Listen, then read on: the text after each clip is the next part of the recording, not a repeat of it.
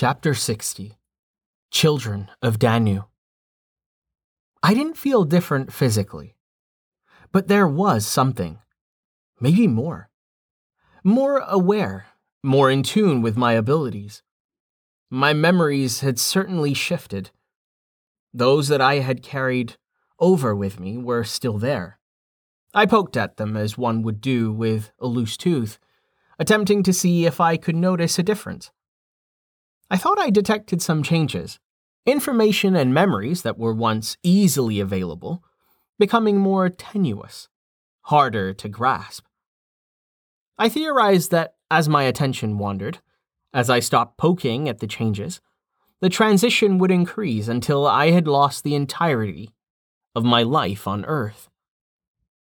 I was astounded to find I wasn't sad or angry at the loss of those memories. There was no fleeting sense of longing. I had lived that life, and it was past time to let those experiences fade. I only hope that some esoteric bit of knowledge, some tidbit of trivia that I had gathered over the years, wouldn't be needed as I forded the local and universal political waters. I would soon be wading in. While I had spent time trying to process how the Cithern had influenced and adapted my memories. It had been continuing the process of sheathing and storing the byproducts of creation, those energies that it had expended to create a dimensional pocket in space. The Cithern had completed all but the last step for hibernation. The Volar Fae were safely encapsulated in their protective cocoons, and the Knockers were all gathered at the entrance waiting on me. Sparing one final glance, enjoying the fruits of creation that I had helped shape, I took comfort in the knowledge that as I left this world, this island of peace and sanctuary would travel with me. I took a deep breath, releasing any final regrets I might have, relaxing muscles that had been clenched since the first world announcement about the changes to Earth. What was to be, would be. I had been cleverly led by S Prime to this point. I hoped that I was now removed from the cosmic game of chess that had embroiled me in the maneuvering between powers. Earth's sub universe would join the system paradigm. The God particles and Wi Fi technologies that could have dire repercussions were identified. S Prime could now apply a fix to the problem. A path that integrated Wi Fi restrictions into a system update. I had completed the quest I'd been tasked with. Not in the way I had planned, but perhaps this was for the best. System integration allowed me a clean break. I would not grasp and cling tightly to an Earth culture I had elevated. And the Earth population could survive and grow creating a new world of their own making. There was nothing left for me here. I had made my choices, and Earth was not one of them. It was time to return and take up the mantle of stewardship and change that I had envisioned for Talum and those individuals, Seelie, Unseelie, and Lesser C, that yearned for more. Duchess Wayne was waiting patiently at the entrance along with those knockers that had been banished to CERN and still followed her. I was bewildered when I noticed that her party was not entirely comprised of knockers. They were not alone. Two of the newly created Cernunnos were also waiting. A pair that turned and stepped forward as I approached. Mother has tasked us with returning with you to Talum, the male said, his voice appealing more like the sounds of leaves falling and rustling than anything else I could think of. Mother? I wondered. The goddess Danu has breathed life into us. It is her divine will that has allowed us to be.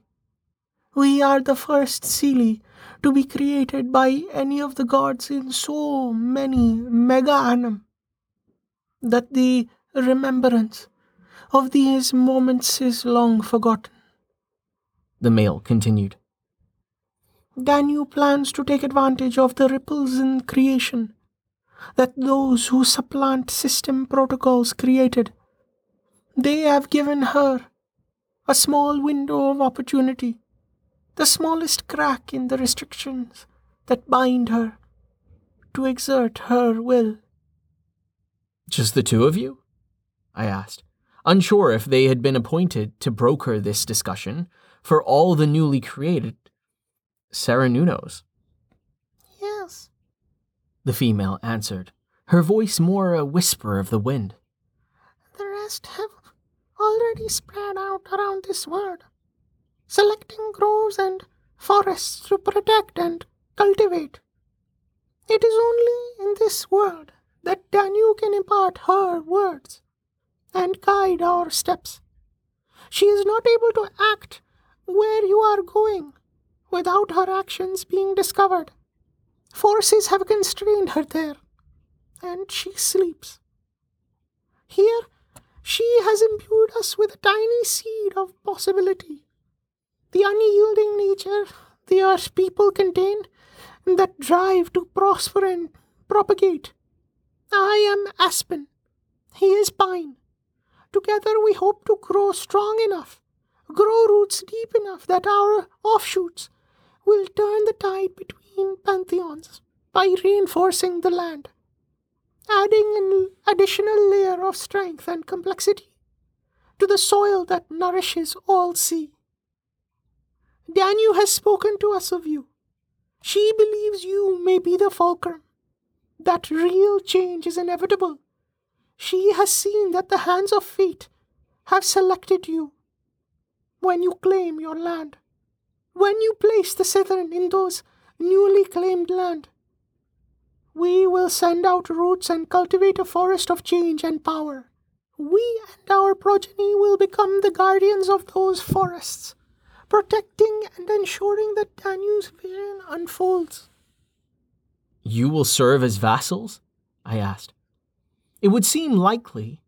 I doubted they would become house members. No, Pine answered firmly. We are dedicated to Danu. You are too closely bonded to Belros and Cryonax for us to swear to you. We are expressions of Danu's will, not constrained or tied to house or ranked, Aspen added. But we are constrained against those that have Danu's blessing. We can raise no hand unless in defense. See, no matter how they are identified, or who they are bound to. As long as they have obtained Danu's blessing, will be allowed to find shelter and comfort beneath our boughs. Others will find only the unforgiving harshness that the untamed and wild can display. It looked like they were coming to Talum no matter what I thought of the idea. If there was any way to refuse a request from a goddess, I wasn't brave enough to make the attempt, and I saw no harm. Perhaps a new sea species would be a good thing, something to shake up the status quo that had developed on Talum. The Seelie and Unseelie had become too entrenched in tradition and protocol. Yet, even as hindbound as they were, they weren't stupid enough to dismiss newly created children of Danu. At least, I hope not. I have no idea what is waiting for me when we get back to Talum, I warned them and by affiliation, Duchess Wayne and her people. I had been given leave to investigate and rescue those that Hagen had trapped inside the dungeon. I also received a quest from System to shut down the Hadron Collider permanently, and to do so in such a way that loss of life on both planets was minimized. A quest I failed to disclose. When I created the shrine to the Tuatha De Danann pantheon, I had no idea the side effect of that dedication would be the implementation of system to this world. I doubt the Seelie monarchs will accept any excuse, even if it were impossible to have predicted this outcome.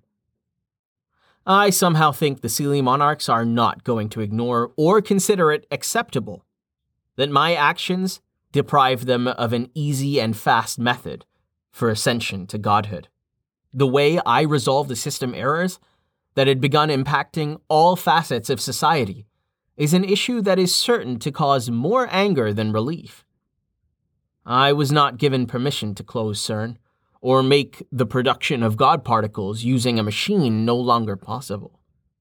And since System, Danu Belleros, and Cryonex cannot be held accountable, the blame will fall squarely on my shoulders. Duchess Wayne snorted in agreement, part laugh, part derision. She agreed. No, they won't be happy.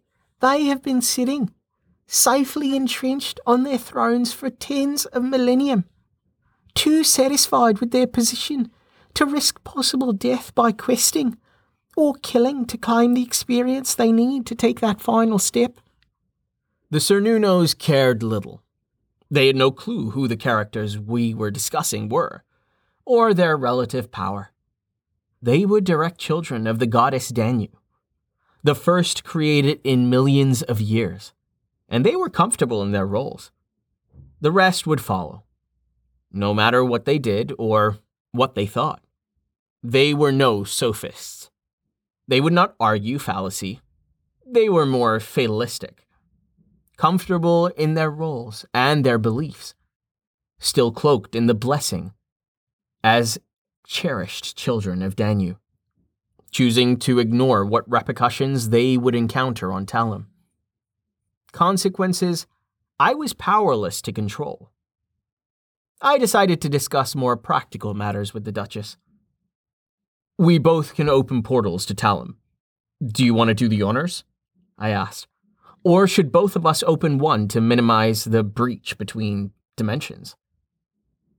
Only one of us, certainly, she advised the chances of us arriving at the same place and time in the Summerlands are next to zero if we use two gates. I think it would be best if you open the gate and are the last person through. I'm not sure what will happen to our connection to this world.